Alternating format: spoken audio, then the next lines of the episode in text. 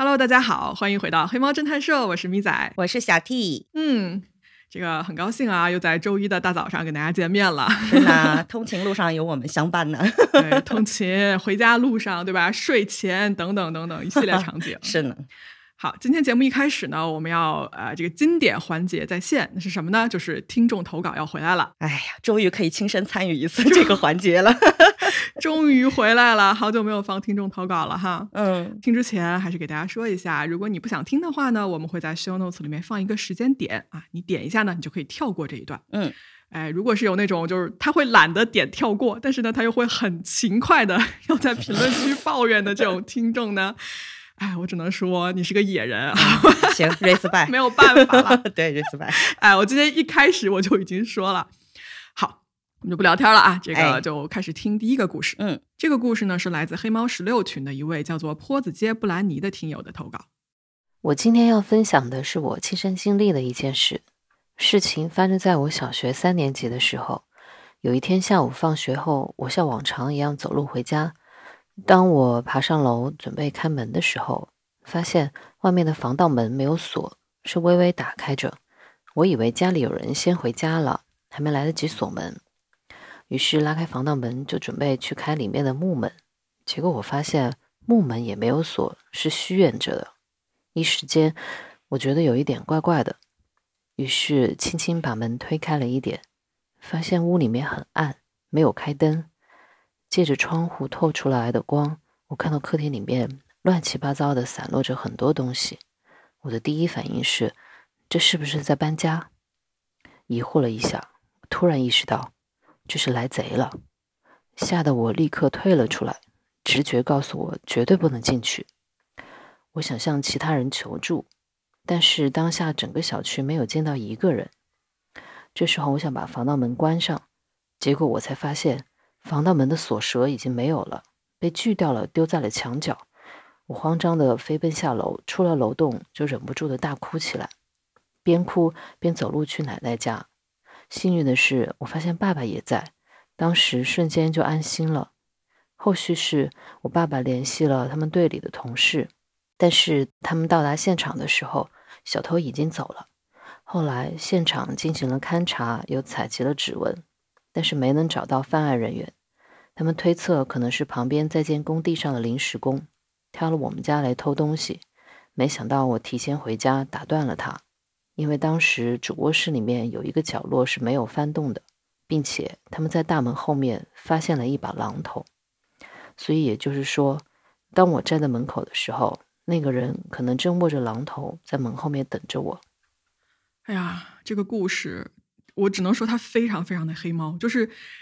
这个女孩进入现场的时候，凶手还在，甚至可能就隔着一扇门站在那个后面。我听到那个画面，我这鸡皮疙瘩都出来了。对，而且你知道，我最近看了一个案子啊，跟这案子特别像，就是凶手在受害人家里待了一整晚，然后他还听了，就是这个夫妻俩商量准备怎么报警、怎么应对这件事情。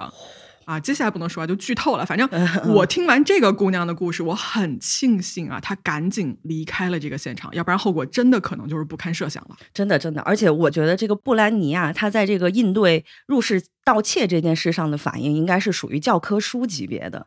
因为在这种情况之下，其实人身安全是第一位的。你比如说，我们有的时候在新闻里面也会看到这种场景。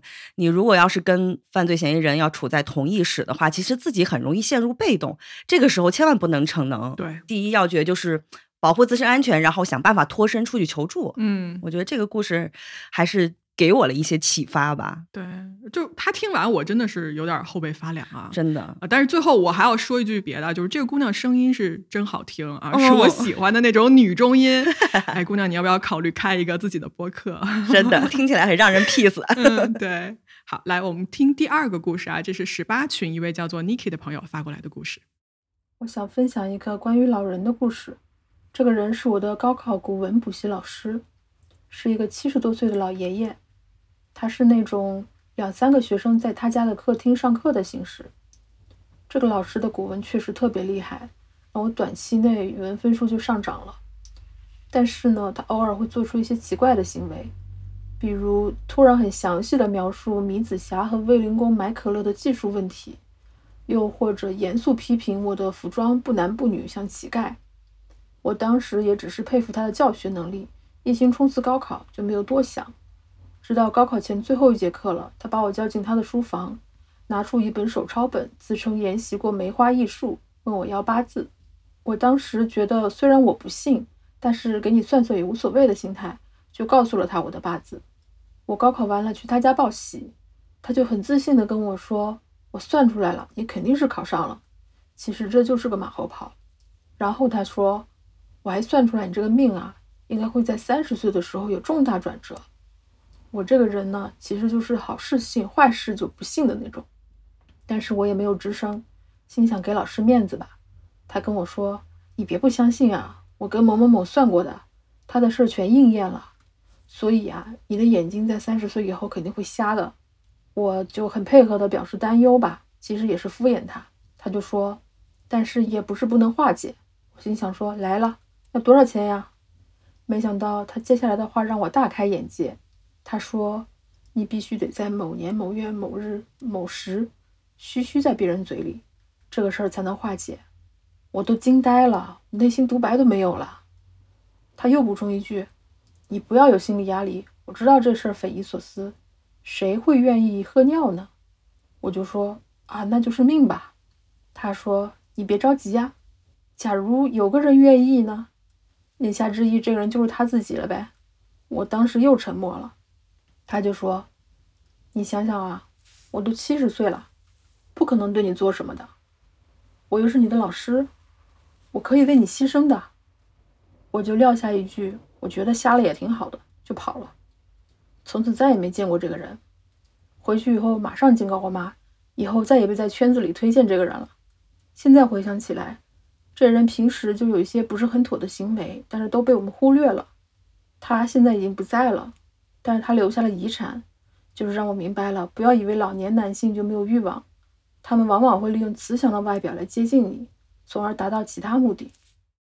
哎呀，这一段儿，我我跟小 T 我们俩是视频录制啊，我们俩就一直在不停的皱眉，然后在摇头，就是太恶心了。我听完一个感觉，我就是恶心，尤其是他最后那一句，说我都到七十岁了。不会把你怎么着？哎呦，这句话彻底把我激怒了，从恶心到激怒。他会说那个什么，我愿意为你牺牲。我心想说什么呀？什么呀？哎呀！就说实话，我真的特别感谢这位听友能够把这个故事分享出来，因为其实这种情况，我觉得在日常生活当中很容易被忽视，就是拿这种年龄当幌子。对，其实邪念呀或者欲望这事儿跟年龄没关系啊。就如果你感觉到生活中有谁对你有一种侵犯的感觉。赶快及时避险。对，很明显就是这是一个性骚扰。是的，我都已经超过了那种界限了，我觉得。嗯，哎呀。而且我我一个成年人，我听到这个东西，我都觉得很难过。你不要想说这个年纪还比较小，在读高中的小女孩会是一个什么样子的情况。是，我觉得啊，就大家一定要保护。当然了，成年人也是一样，但是大家一定要保护好年纪还比较小这些孩子们，就是他们在危险情况下的一些判断力，他们的自救能力，就平时一定要好好的跟他们讲明白，学会。嗯，就性骚扰这件事情，你遭到了之后，并不要去羞于启齿它，一定要是保护好自己，然后有事儿就要说出来。嗯。说特别好，好来，我们来听第三个故事哈。这是同样来自十八群的一位叫做“噗呲怪”的朋友发过来的一个投稿。嗯，Hello，黑猫侦探社的听众，我今天想分享的一件事情，是我在初一遇到的长达一年多的一个骚扰吧，算是。因为我初一的时候，我每天都是坐公交车回家，然后每天放学，我坐那辆车的时候。都会有一个穿着非常破的一个大叔，他就是戴着墨镜，然后戴着一个帽子，每次他都能出现在我的那个车上。刚放学，公交车是特别特别挤的，人挨人的那种。然后每次他都会突然出现在我身后，拿他的那个生殖器在顶着我，而且我其实还蛮长的那个站，大概要坐十多站。然后他会在我下车的前一站下车，当时我甚至有点不太确定他是不是真的在那个什么我。后来我们学校换校区了，初二的时候我就坐另外一班公交车了，然后我又在新的那班公交车上遇到了他。之后很庆幸的是，就是我跟我的同学说过之后，然后他们就站在我身后，大叔就是 之后就没有遇到过了。当时觉得很莫名其妙。现在我想想，其实还是蛮后怕的一件事情。哎呀，这个故事其实也是性骚扰，对吧？只不过被骚扰者是男性。说实话，在黑猫街道的投稿里面，这也并不是个例。嗯，而且我觉得这个故事有呼应到你刚才说的那一点，就是未成年人他其实大部分的时候他是没这个意识的，因为刚才这个噗斯怪有说了，他当时不知道是怎么回事儿。嗯，哦，其实我最近一直在想这个性骚扰这个事情啊，我我挺赞同一句话的，有的时候其实性骚扰也好，猥亵也好，这个东西的本质。它其实是一个权利或者话语权一个不对等的问题，对，而且它这个东西就是，比如说权利，它可能包括辈分啊、年龄啊、社会地位，哪怕是体力悬殊，它其实都是一种以强对弱的这种关系。所以，我我其实每次在看这一类事情的时候，我就会觉得特别无力，有点儿，嗯，但是很高兴啊，就大家愿意把这些故事说出来，是，哎，然后呢？诸位听到这儿啊，如果你们有什么想说的，也可以在评论区跟我们讨论哈。嗯，欢迎大家来讨论讨论啊！谢谢几位听友的分享，是谢谢这三位听友的分享，然后也非常的欢迎大家来给我们黑猫说出你的故事。嗯，好，接下来就开始正式讲今天的案件了。嗯，那这个今天吧，我又给大家嘿嘿准备了一个悬案，添堵了，悬案又来啦，各位抓心挠肺，又该开始啦！哎呀。今天这一集啊，稍微有一点点点点烧脑，因为它是一个没有破的案子嘛。我想，哎，我想给各位提出一个小挑战，就是你们听到最后，我想听听看听众们来还原，或者你们来解释解释，说这个案子你觉得到底是怎么回事儿？嗯，我还挺想听听众的最后的分析的，因为今天这个案子啊，嗯，我感觉是你知道的细节越多，会让我越迷茫。反正我自己个人是这种感觉啊，到最后我已经。头发光光掉了，哎呦，都哪个悬案不是呢？你看看我们之前讲的那些案子，对吧？哎，是，来来来啊，好。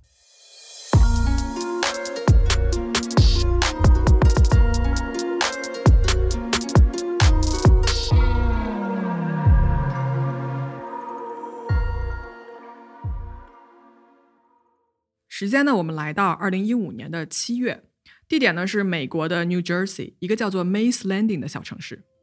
这个城市啊，位于新泽西州的中南部，哈，它是一个非常小的城市，人口统计也就两千多人，啊，你看家庭的话，应该是五百多户家庭。那么在这五百多户家庭里面呢，住着一家人啊，爸爸叫做 Stephen Valiante，妈妈叫做 Diana。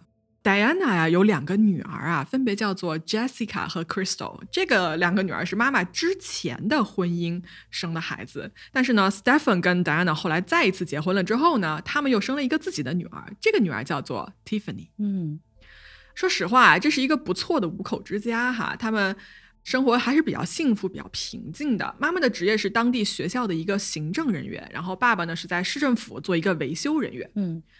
那好，我们来说一说这个三女儿哈，最小的这个女儿 Tiffany 吧。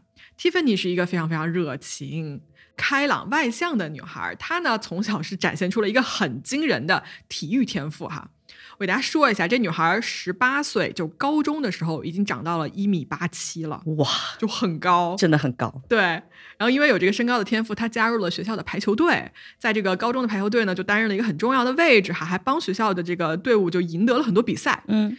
大家知道啊，美国这种体育类型的人才其实是非常吃香的，所以呢，Tiffany 就获得了多个大学给他提供的奖学金，都邀请他去那儿读书啊，然后去那个校队打球，所以 Tiffany 应该是非常开心的嘛，对吧？嗯，很棒。好，那么在二零一五年这一年呢，Tiffany 其实你想啊，所有的未来都向他张开怀抱，然后他人生呢即将进入下一个篇章，这个。开心跟憧憬，我是可以想象的哈。嗯，如果你要问他将来的梦想是什么呢？Tiffany 曾经说过，他说他想当一个警察，或者是想加入美国空军，志向是很远大的。平时生活里呢，Tiffany 很喜欢小动物啊，家里有一只他非常喜欢的狗子，叫做 Tucker。他跟他父母的关系啊也很好啊，是无话不谈的那种，好像是朋友之间的关系。在这一年啊，Tiffany 是跟父母坦白了自己的性取向的。他说：“我喜欢女孩子。”然后父母也表示很理解、很支持哈。总之呢，这一切在目前看来都是很好，充满着希望的。哎呀，真好啊，听着就是很很舒服、很开心，因为真正尊重子女选择的。父母还真是挺难得的，没错。好，我们时间来到当年的七月份啊，这是一个当地很潮热的这么一个夏天。在七月十二号这一天呢，Tiffany 他们全家就去了对面邻居家的一个 party，好像是一个毕业的聚会啊，是庆祝他们家孩子也是毕业嘛，因为 Tiffany 也刚好毕业，估计就是同一届的。嗯，那么好，这是一个很美好的夏夜啊，你想大家一块儿对吧，聚在一起吃饭啊，跳舞啊，但是呢，殊不知啊，这个情形马上就要发生变化。在当天晚上的九点多啊，妈妈 Diana 突然看到女儿 Tiffany 匆匆的就从这个 party 走了，就起身就走嘛。然后她跟过去说：“哎，你怎么了？你去哪儿啊？”原来啊，是一个 Tiffany 的朋友给她打电话，就说：“我现在在你们家，你过来一趟。”Tiffany 就说：“哦，行，那我过来。”然后妈妈听说了这一段，说：“OK，好，那我跟你一块儿过去吧，因为也不是很远嘛，走路的一个距离就可以到。”嗯，那么在大概九点一刻的时候呢，他们就到家里面了。到家之后啊，发现这个朋友啊气势汹汹啊，非常非常的生气。为什么呢？他当面就指责了 Tiffany 说：“你盗刷了我的信用卡，然后你用我的卡买了三百美金的衣服和吃的，有没有这回事儿？”嗯，Tiffany 就现场否认，你知道吗？说我没有啊，你这肯定是误会或者怎么样，我肯定没有花你的钱。然后两个人在争论了几分钟之后呢，因为 Tiffany 他也没有承认嘛，最后也没有什么。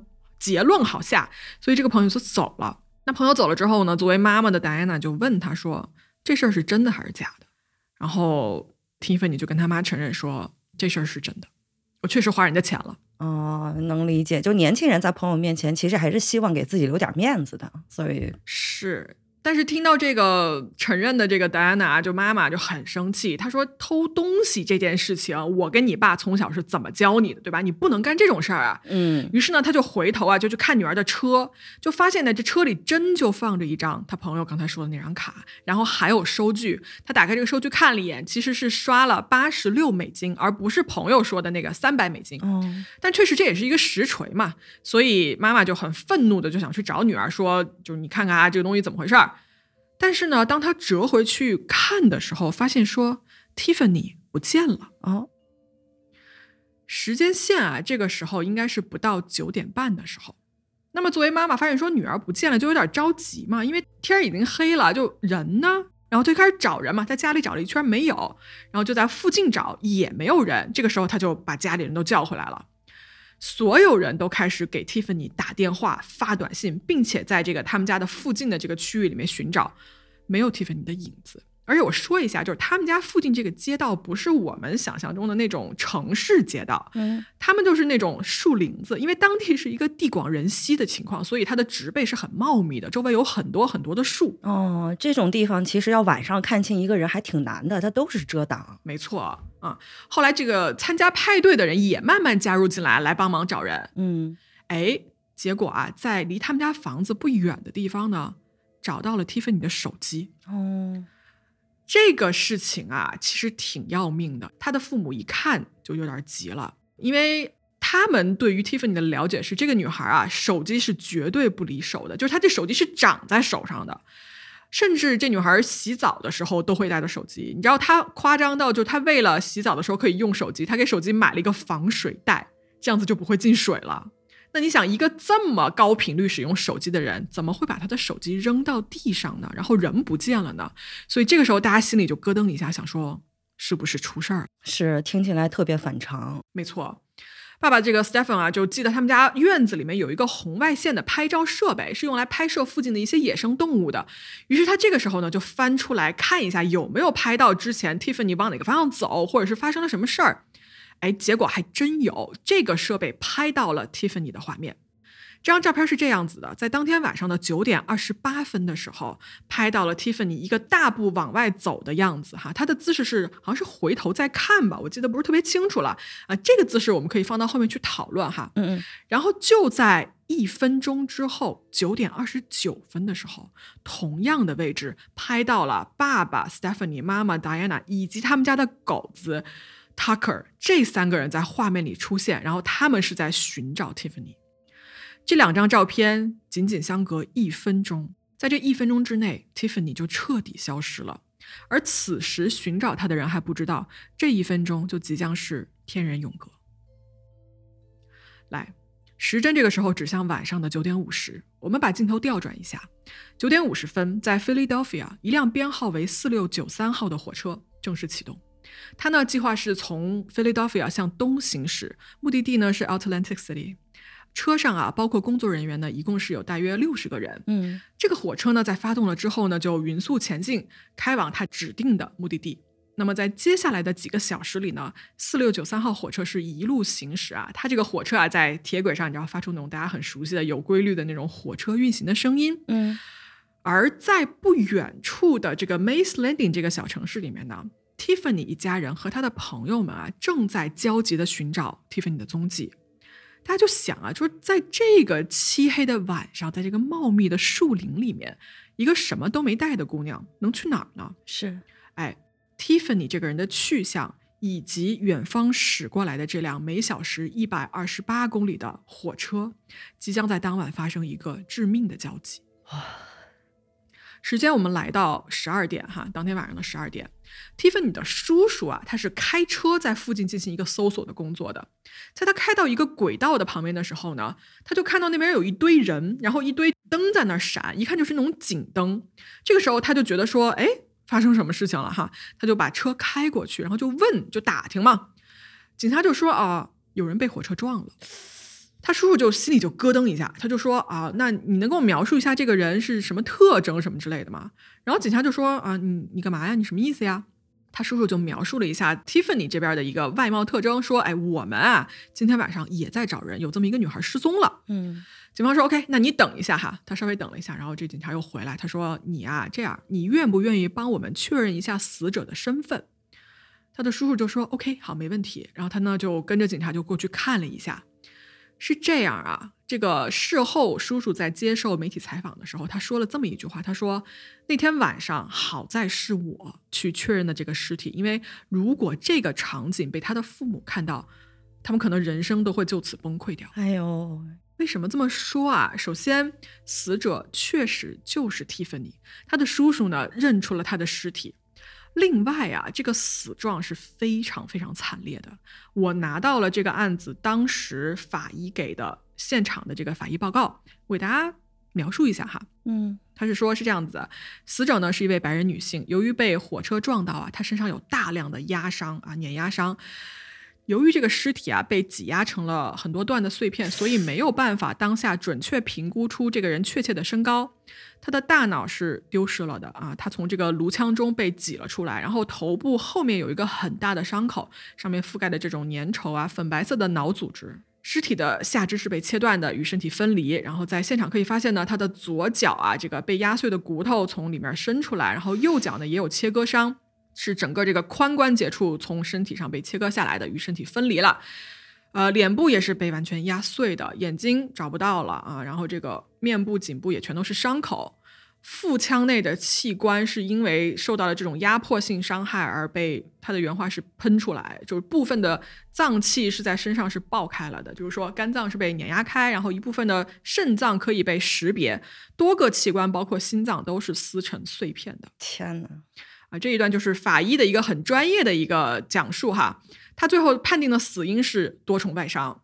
啊，大家听到这儿就理解说，为什么这个叔叔说父母不能看这一幕，因为几乎这个人已经是被撕成碎片了。哎呦，我的妈呀！我我光听你的文字描述，我整个人都懵掉了。哎，卧轨真的是一种非常非常可怕的一种死亡的方法。我之前其实没有意识到这个问题，直到看到这个法医的描述，我也是，哎呀，心里非常的难受。对，太惨了。嗯。好，我们回到这个现场啊。当天晚上的凌晨两点三十分，这个时候父母还没有得到消息啊，他们还在很焦急的寻找。而突然间呢，开过来几辆警车，然后这车停稳了之后呢，车上下来了 Tiffany 的叔叔。父母看到这一幕啊，心往下一沉，就知道说完了，要出事儿啊。警方就出来说说，我们发现了你的女儿，然后那个您啊坐下来，我有个坏消息要告诉你。那叔叔呢？这个时候从啊警察里面就站了出来，就他来向父母描述的整个事情的经过。那么 Tiffany 的父母啊，是绝对是你想他不敢相信，然后也不接受，你知道吗？就几个小时之前还好好的女儿，这个照片上拍到他们错过也就是一分钟的时间，现在就变成了一个冰冷的尸体了。就无论如何，为人父母也是接受不了的。是，所以这两个人情绪上直接就崩溃了啊，就很难想象他们是怎么度过这一夜的。那么在第二天呢，啊，Tiffany 的叔叔啊，他还干了一件事儿，他沿着这个铁路啊一路寻找，因为他想了一下，他说尸体是这个样子了的话，警方一天晚上肯定是处理不好的。哎，果然哦，他在沿线还找到了 Tiffany 的下颚骨的某一个部分，以及一些其他的身体组织。哎呀，就到处都是了，已经。第二天，这个交通恢复了之后呢，Tiffany 的尸体呢就送过去做了一个法医的这么一个检验嘛。首先，他是做了一个毒检啊，毒品的检验。嗯，检验的结果显示是在肝脏和胃部里面没有检测到任何的毒品阳性反应哈，是呈阴性的。然后各位听到这儿，是不是想说，那比如说你还要做一个 DNA 的一个收集呀，或者要检查一下有没有别的可疑的伤口，或者是被性侵的一些可能性哈？都没有，这些都没有检。哈，警方呢第二天就直接宣布说这是一个自杀的案件，而且呢就在宣布了结果没多久之后啊，Tiffany 的遗体呢就被火化了。啥？这都是啥操作呀？就这么草率的结案了？对呀，我不是很理解。是我相信大家听到这儿都不是很理解哈。来，我跟大家说一下，就是调查的警方这块是一个什么情况。嗯，首先这个案子是一个火车撞人案嘛。所以呢，这个案子是隶属于 New Jersey Transit Police 来管辖的，是新泽西交通警察局。这是一个什么机构啊？它是新泽西交通公司的一个警察机构，就是他们拥有在全州处理刑事和交通事务的一个权利。而他们主要的工作呢，就是为这个新泽西州啊各地的公交车、铁路、轻轨等等来提供一个警察的服务。嗯，这个新泽西交通警察局啊，是全美唯一拥有全州的权利和管辖权的一个交通警察机构。但是有一个问题啊，就是说这个机构它是隶属于公交系统的，嗯，那当这些警察来查公交系统里发生的案子的时候，他能不能做到完全的公正？就比如说，如果这个查案结果对你自己不利，对公交系统不利的话，而且会给你自己惹麻烦的话，这个事情是不是就很考验人性？哦，听你这么一解释，我就明白了，其实就是怕担责嘛，说白了，嗯，有可能哈。哎，好气。你说自杀就自杀呀？有啥证据吗？嗯，你正好提到证据了嘛，来，我们就给大家说一说啊，为什么他们会做一个自杀的判定？他们那边也是有证据的。嗯，这个证据是什么呢？哎，证据就是当天晚上火车司机的一个证词。嗯。这个四六九三号火车啊，上面是有两个司机的，一个是资深的司机，一个是当天晚上实习的一位司机。嗯，那当晚的故事啊是这样的，在事故发生的那一刻呢，其实这一位资深的司机是没有看到的，在那个时间段啊，他正好是背对着前方，在检查一个表格还是检查一个设备什么的，但是呢，这一位实习的司机他是看到了的。他当时是紧急鸣笛，并且呢启动了这个紧急的制动系统呀，也就是刹车嘛。嗯，但是来不及。他的原话是，他看到了一位女性从这个铁轨的旁边，就是从侧面这样冲了上来，然后呢往上一跳，自己撞上了火车。但是呢，在十天后啊，当这一位实习的司机被带去做一个正式的陈述和口供的时候，他的说法就变了。哈。他是这么说的：“他说不对，这个人啊不是突然跳过来的。他说我呢，当天晚上这样的，我在距离这个人大概二分之一英里的时候，也就是零点八公里左右哈。他说我最先看到了有一个人啊蹲在了铁轨上，但是我那个时候就没有看清楚这是什么。然后到了四分之一英里的时候呢，我为了分辨那是一个什么东西，我就打开了车头所有的灯来照明，并且呢，我开始鸣笛，想看看说这个东西会不会移动。”而当我的距离更近的时候，我发现那是一个人，一个穿着深色衣服的人。这个时候，他站了起来。当时火车行驶的速度是八十英里每小时，也就是一百二十八公里每小时。嗯，我在即将要撞到他的五秒之内，哈，刚才也说了，这个人突然站起来，他说我是反复鸣笛，而且呢紧急刹车。但是来不及了，火车撞到了他。然后我当时看到这个血呀什么的，就到处都是。火车从刹车到完全停稳也花了一段的时间，因为大家都知道火车不会是马上停下来的嘛。是，他说在这一段时间里面，这一段距离里面，这个人的尸体是被碾压的到处都是。OK。这两个故事啊，我们来看一下，它差别其实是很大的。在第一个故事里面呢，Tiffany 是从旁边跑上来，然后主动撞上去的，对吧？这个故事你听到是说这个人是完全有主观能动性的，对。但是第二个故事啊，Tiffany 是静止的。那么问题来了，他描述的那个站起来的状态，到底是他主动站起来的，还是因为这个人被火车撞飞了之后，他起来的那么一个瞬间呢？哎，而且为什么这个司机的证词啊前后出入如此之大呢？很多人听到这个两个版本的故事之后呢，都会这么认为啊，就是说司机的证词始终是为了一个目的在服务，也就是减轻他这一方的一个罪责。嗯，毕竟你想，每个人都有自己的一个出发点，但是他的这个故事啊，到底哪个是真的，哪个是假的，其实是决定着 Tiffany 这个案子的定性的。但是他反复修改故事之后呢，就让他的这个证词的可信度啊开始大打折扣。嗯，而且过程当中听起来总有一点奇怪的感觉。对，另外说一个啊，就是大家都知道飞机是有黑匣子的，嗯，火车呢其实也有黑匣子。这个黑匣子呢会记录下所有的一些操作的细节哈。当天晚上的黑匣子呢是记录下了这个列车的速度，包括这个火车开灯啊，什么紧急制动鸣笛，它都会记录下来。嗯，那你们来看这个记录啊。当晚火车开灯，然后鸣笛到制动，一共花了四点一秒的时间。大家记得哈，这个司机说，从最开始他没有看清楚的时候，他是先开了灯，然后看清楚是一个人的时候就紧急制动，然后鸣笛。也就是说，这四点一秒就是一个司机的反应的转换时间。但是说实话，你看他这个记录，它只是一个操作上的一个时间的记录。它也并不能直接证明什么，最多是能你按照它的那个时速证明一下，说这个距离有多远。嗯，对对，嗯，还能证明什么呢？对吧？如果你硬要说的话，就只能证明说刹车根本来不及。没错，缺了很多信息，其实没法判断。嗯，那这个新泽西的警察部门呢，就根据啊这个司机的口供，就判断说这就是一个自杀的案子。但是呢，Tiffany 的家人是坚决不同意这个判定的。Tiffany 的父母呢，在案发之后啊，经常会在附近走动啊，就试图去说找找看还有没有什么别的证据。哎，还真有。几周后呢，Tiffany 的妈妈在附近的这个树林子里面寻找的时候，发现了一双白色的鞋，而且她看到说这就是她女儿消失那一天穿的鞋，以及呢，在这个鞋子旁边还发现了当天晚上女儿头上戴的一根头带。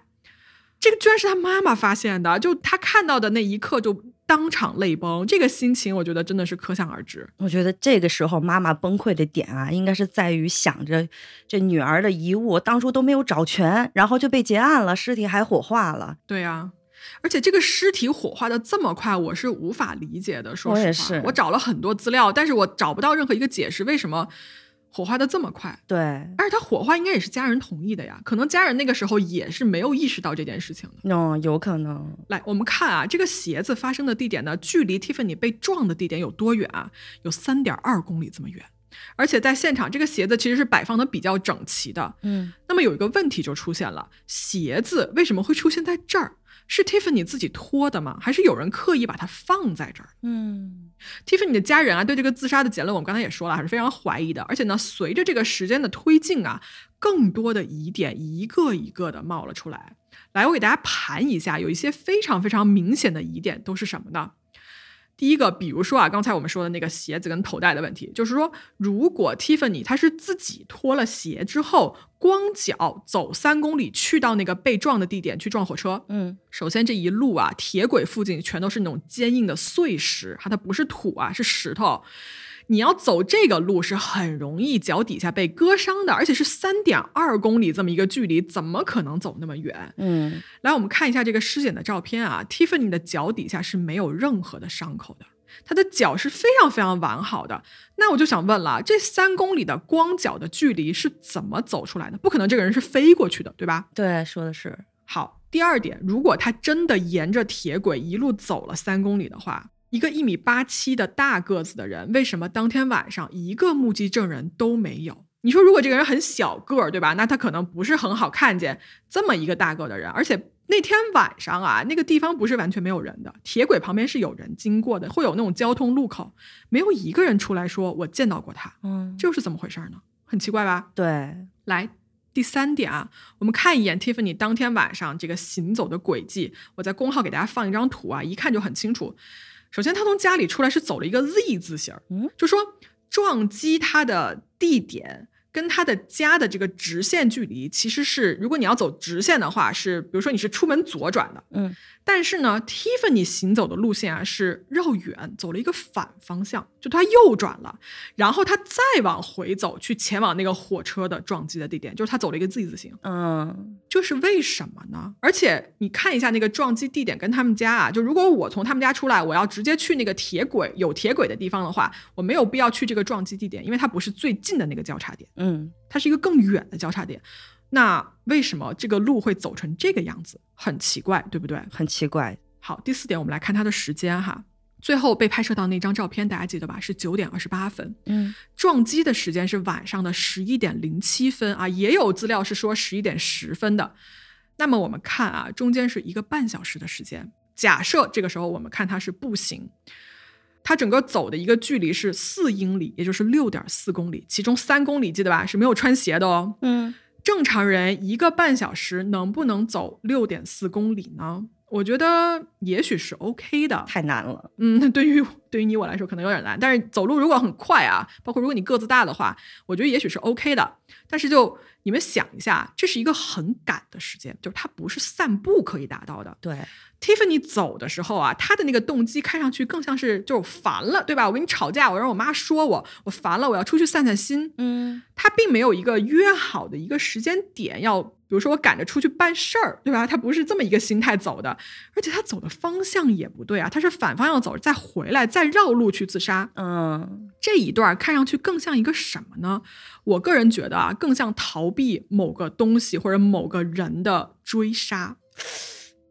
又或者说呢，Tiffany 也许根本就没有走路，是有人带着他。他的这个移动啊是有代步工具的，就比如说车辆。嗯，第五点哈，Tiffany 的这个父母就补充到说，Tiffany 有一个叫做黑暗恐惧症的一个病，有这种病的患者呢，就表现就是怕黑啊，这个名字就大家一目了然了，怕黑，不敢一个人独处，然后呢。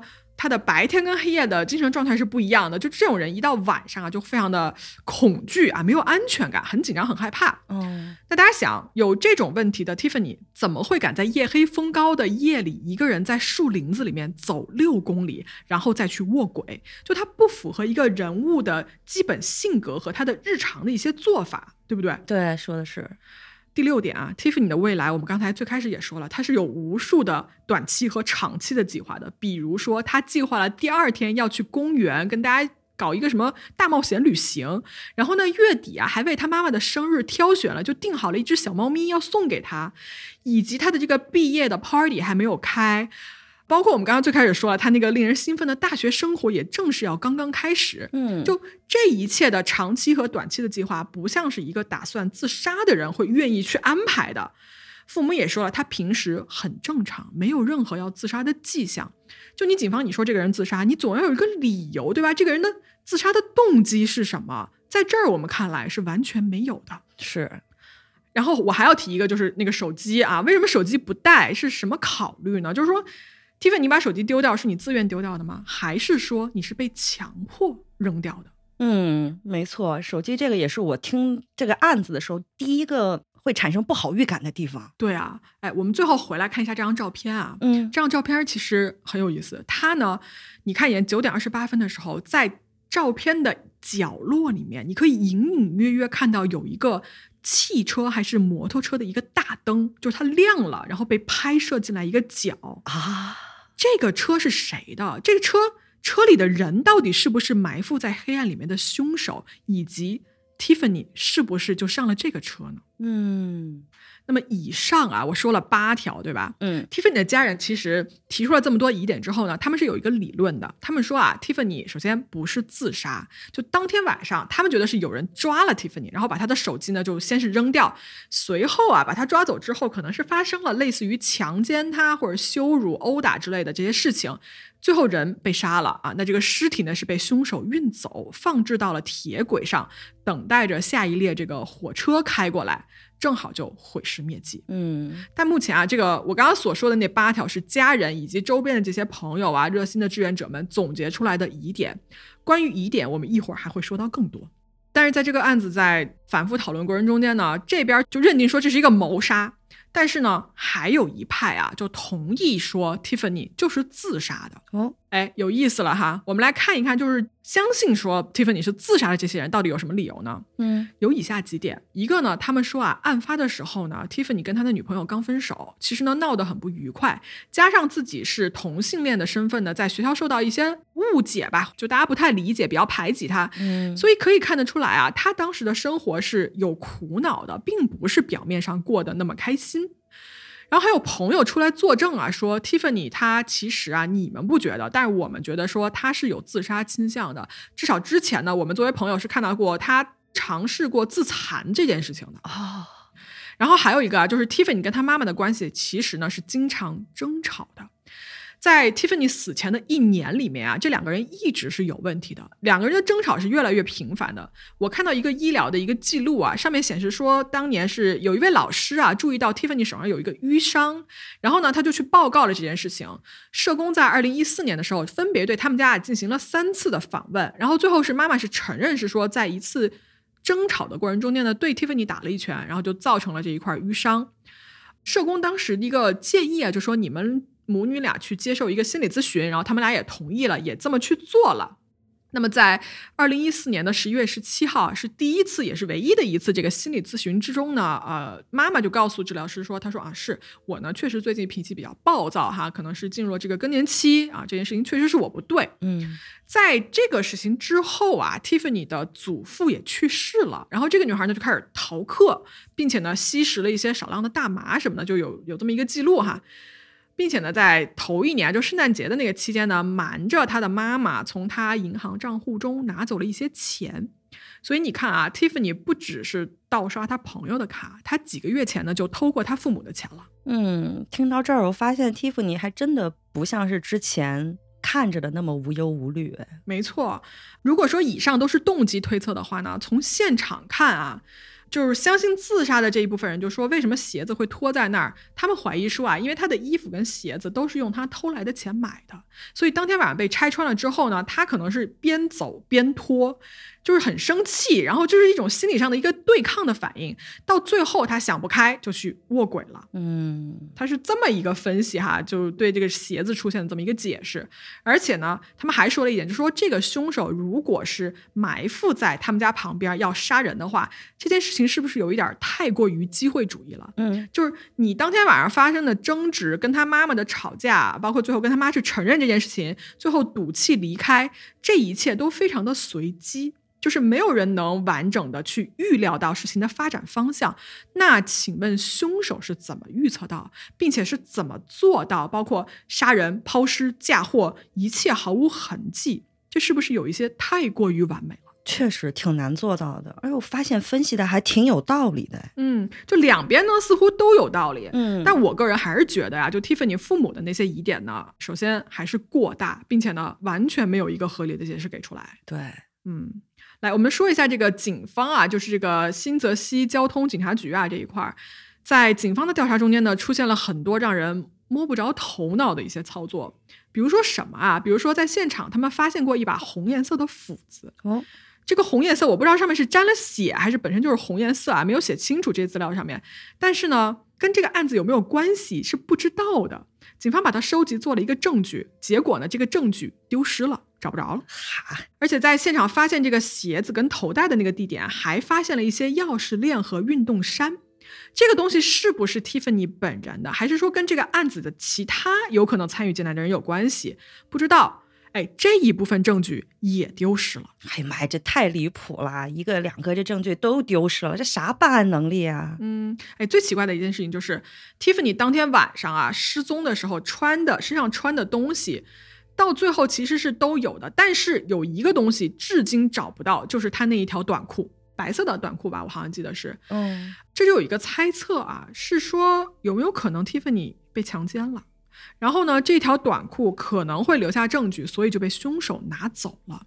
但是你知道吗？就当时又没有做这个性侵的一个检测，尸体又被火化了，所以这个想法是没有机会被证明的。是，警方也带过这个警犬啊，来想试图还原一下，然后寻找一下当天晚上的踪迹，但是最后是没有什么大的进展的。就这个警犬闻了一个当天晚上 Tiffany 曾经活动的一个大概范围，但是呢，因为第二天啊正好又下了雨，所以这个范围呢最后也没有多大的用途。嗯，确实，下雨之后它那个气味会变得很复杂。其实狗的嗅觉它那个准确度、参考性不会特别高。没错，没错啊。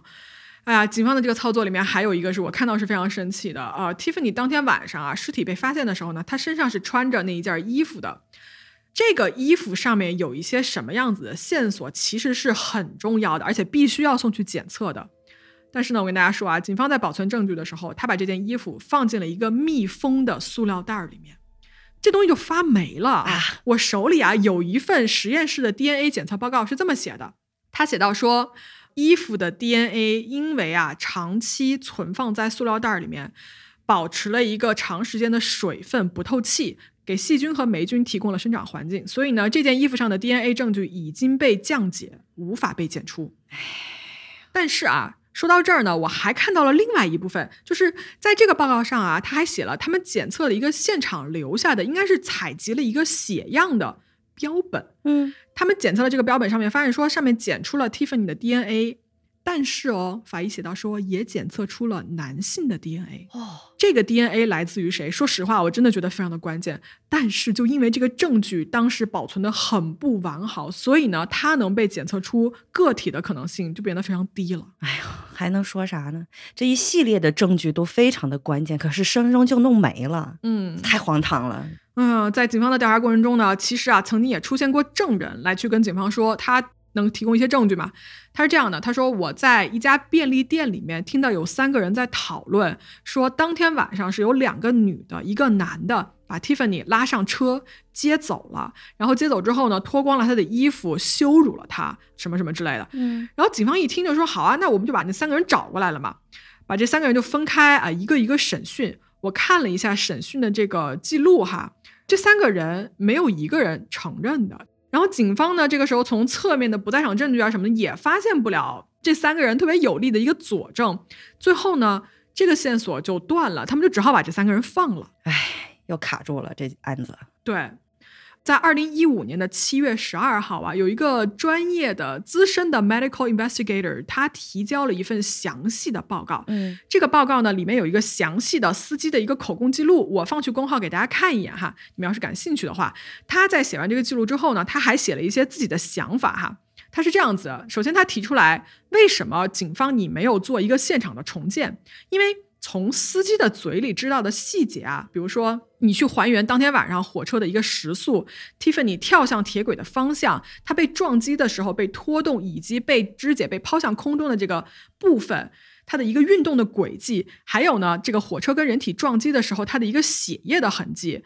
包括铁轨上所留下的所有的痕迹，这些东西综合起来是可以更加的详细的来还原一个现场的。但是以上的这些所有的东西，警方都没有做。报告还提出来一点啊，说如果当天 Tiffany 是已经死亡，被人开车运到这儿来处理掉这具尸体的话呢，当时铁轨的路边应该是有这一辆车辆开过来的一个痕迹的。嗯，但是很可惜，当天晚上被数辆警车的这个车辆痕迹给覆盖了。另外啊，他报告里还说，这个实习司机最后说的那个故事版本嘛，说一瞬间从蹲下到站起来的动作，他也提到了说，这个动作到底是人是主动站起来的，还是说撞击他的时候一个被动的飞起来的动作，这也需要来现场还原。嗯。那么围观一下撞击地点四周的建筑啊，其实不远处有一个无人居住的一个废弃的屋子，在当天晚上呢，门是被打开的，警方没有去查这个里面的情况，而这个屋子里面是不是有更多的线索是需要跟进的？以及他还提到一点，他说铁轨上，如果你看啊，它有大滩往下的一个血迹，感觉已经流了很久了，是不是说明这个人在撞击之前在那儿蹲着的时候就已经开始流血了？哦。所以整个报告啊，他最后写说不能排除 Tiffany 是被驱赶或者被迫步行来到这么一个撞击的地点的可能性的。另外呢，也不能排除他是在另外一个地方被袭击，然后放到铁轨上，以此来隐藏一个犯罪的证据。最后他指出说，法医在这个死因鉴定上直接写这个人是自杀这件事情是非常不妥的。他说。严谨的来说，因为他是一个 medical investigator 嘛，他说严谨的来说，你这个死因应该写 undetermined，就是未能检出或者是未能确定。嗯，这个报告真的挺专业的，而且提出了挺多建设性的方法，你去怎么调查这个案子？对，那后来警察有采用这些建议吗？呃，在那之后呢，警方还真的就第二次重新开启了调查。哦，而且你知道吗？就这个调查一开启，所有人都觉得说能看到一丝希望，对吧？没准有一个翻盘的可能性。对。但是这一次的调查结果啊，最后还是坚持了原来的判定，说 Tiffany 是自杀。这个结果呢，让 Tiffany 的家人啊就非常的心碎嘛。啊，这些年来，他的家人一直奔走，就试图要把这个案子翻过来。他们甚至用他们全家就准备买房子的钱来请了专家去重新做这个 DNA 鉴定。但是大家想啊，可鉴定的东西其实没有几个了，就特别是死后的这个匆忙的尸体火化呀，就导致没有什么东西能留下来。呃，Tiffany 的家人呢，请了一些第三方的调查员啊，确实也是得到了一些调查结果。比如说什么呢？有一个独立的法医病理学家推翻了之前这个新泽西交通警察局的一个法医的检测结果。嗯，他在他的报告里面指出啊，首先这个遗体的处理是你们这个新泽西交通警察局负责的，对吧？他说，但是我作为一个法医病理学家，我看到的是一个非常不完整的记录和一个非常没有组织的调查。没错，我对现场的这个。照片以及停尸房的照片的分析啊，我发现现场处理的方式十分的随意，就你回收的尸体碎片都被打包混在一起，连这个编号都没有写明白，你也没有标清楚这些尸块被发现的不同地点分别是哪儿。然后你就直接把这一堆东西就拿过去给法医检查了，嗯，然后我看你的报告的细节也发现呢，你没有对受害人的任何器官进行一个显微镜的检查，也没有对所发现的这些残余物啊进行一个完整的放射学的检查，那我是不是可以说，我不排除有一颗可能导致死亡的子弹这么一种可能性？是。而且大家记得吧？最开始不是做了一个唯一的检查，就是毒检嘛？他说，所谓的这个对于肝脏和胃内容物进行的这个毒理学分析呢，也不可信。他说，据我的观察啊，胃部可以被充分识别并且允许提交的胃内容物根本就没有剩下来多少了。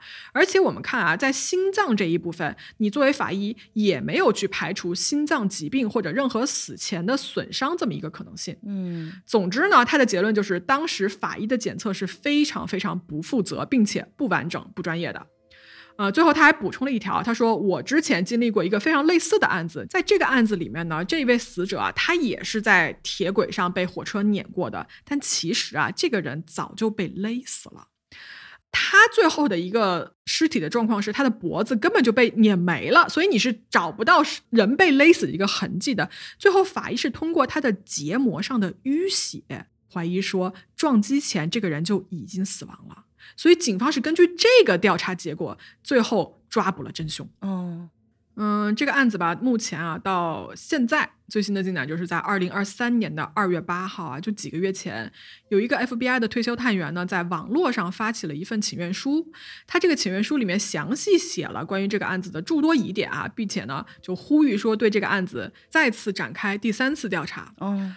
我看了一眼他这个请愿书啊，是这么写的。他说呢，两年前 Tiffany 他们家呢这个律师啊，要求我对他这个案子进行一个独立的调查。那么呢，我在进行了两年调查之后呢，编写了一份六十页的报告，交给了新泽西交通警察局啊，在里面呢详细的说明了我的调查结果。嗯，他在这个请愿书里面啊，他没有详细写说这六十页到底写了什么，他就粗略的写了一下，比如说，首先是这个火车司机的。证词的问题，因为你第一次是说飞奔过来啊，跳上铁轨；第二次你说这个人蹲着看着远方，然后站起来被你撞。嗯，这个探员的意思呢，就是说这个黑匣子的数据表明啊，列车在当时的速度以及撞击的那几秒之内看到这一切，完成鸣笛刹车是很可疑的，就很可能第二个版本的证词也不是全部的真话。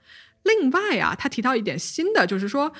在观察现场的照片，以及评估这个躯干和被切断的四肢，以及撞击之后血液的飞溅情况之后呢，呃，首先这个被切断的左前臂和右臂呢，都飞去了铁轨的北边儿，但是这些断臂啊，它没有一个明显的血液流出的情况，就很可疑，就感觉撞击前这个人就已经死了。嗯。以及还有一个新的信息是说什么呢？就说报告里面提到了 Tiffany 的手和手指的一个状态，因为有照片嘛。他说他的手的姿势是完全舒展的。大家想象一下，你在握着一个大杯子的那个状态，哈，嗯嗯嗯，这个人的状态手是这样子的话呢，你可以看出来他是很放松的。但是你们想一下，如果你即将经历一个非常暴力的死亡，在那一瞬间，人啊其实是极度紧张和恐惧的。因为你想一下，如果有一辆疾驰的庞然大物向你冲过来，你是什么感觉？你为什么手会这么放松呢？应该是紧握的，对不对？对，有道理，这本能。对，就是本能啊。除非有一种可能，就是他被撞的时候是没有任何意识的，也就是说，人当时已经死了。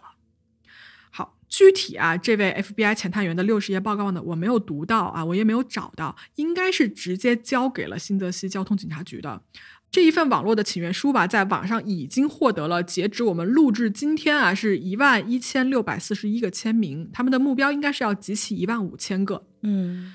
嗯，案子说到这儿呢，其实到目前为止啊，Tiffany 的家人还是在一直不停的想要寻找真相，因为他们始终觉得女儿不是自杀。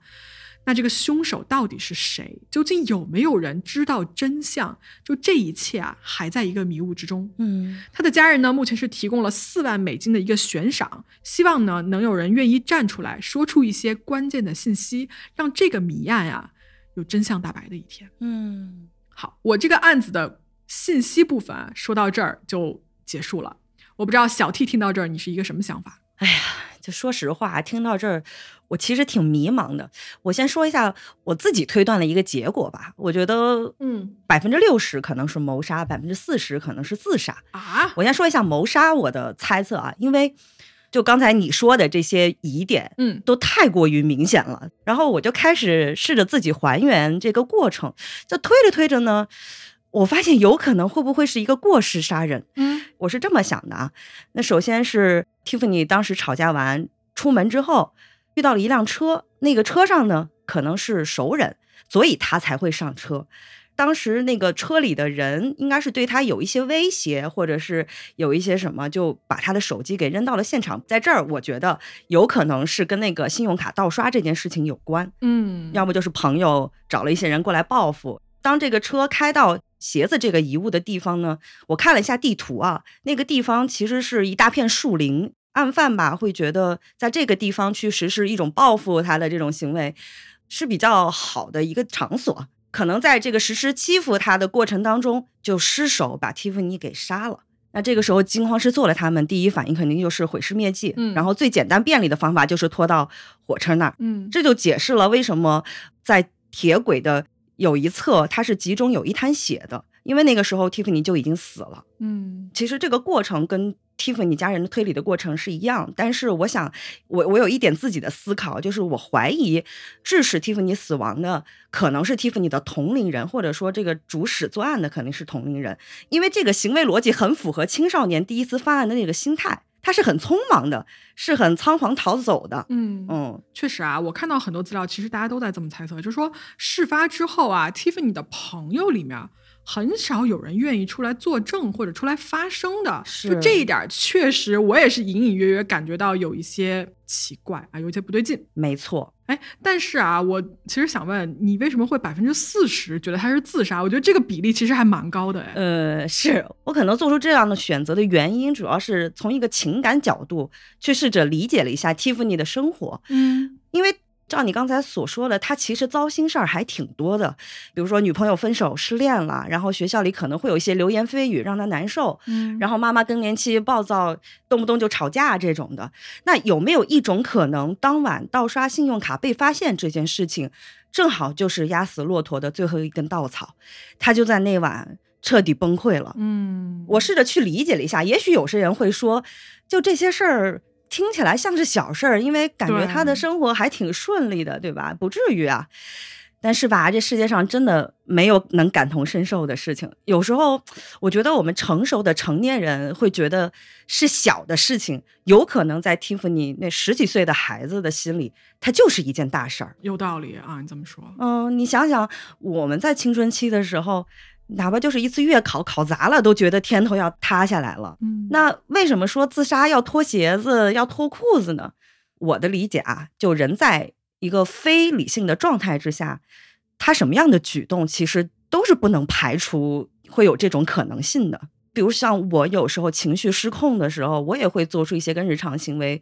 不一样的一些动作，嗯，反正我觉得情绪这一类的东西还挺玄乎的，嗯，哎，我觉得小 T 这一段分析的真是很好啊，就是有理性分析，但是呢，你又有情感上的一个共情，对吧？啊，厉害厉害，哎，谢谢米老师，嗯，呃，这最后这不是前几个月已经开始请愿了，然后嗯，我就希望如果要是在广泛的征集之下，能不能出现新的线索，有新的推论出现？我想在心里埋一个希望吧。嗯，我真的是非常希望这个案子能有拨开迷雾见到真相的一天哈。是的，这个案子啊，在 Netflix 啊，网飞的一个剧集叫做《Unsolved Mystery》未解之谜里面，它的第三季第一集讲的就是本案啊，非常推荐大家去看，因为很多视觉上的资料你们可以去进行一个补充。嗯，然后在我们这集黑猫里面呢，我加了一些我们新查到的一些另外的内容，以及这个案子的进展，包括 Netflix 这个剧里面没有拍进去的一些部分。如果各位愿意在评论区来试图还原一下，你觉得当天晚上发生了什么的话，很欢迎啊！我想看看就是各位的分析和推理。嗯，我也是，我特别好奇大家的推理，因为我现在在迷茫中。好，那我们今天的故事呢，就给大家讲到这儿，我们黑猫下次再见喽，各位，拜拜，拜拜。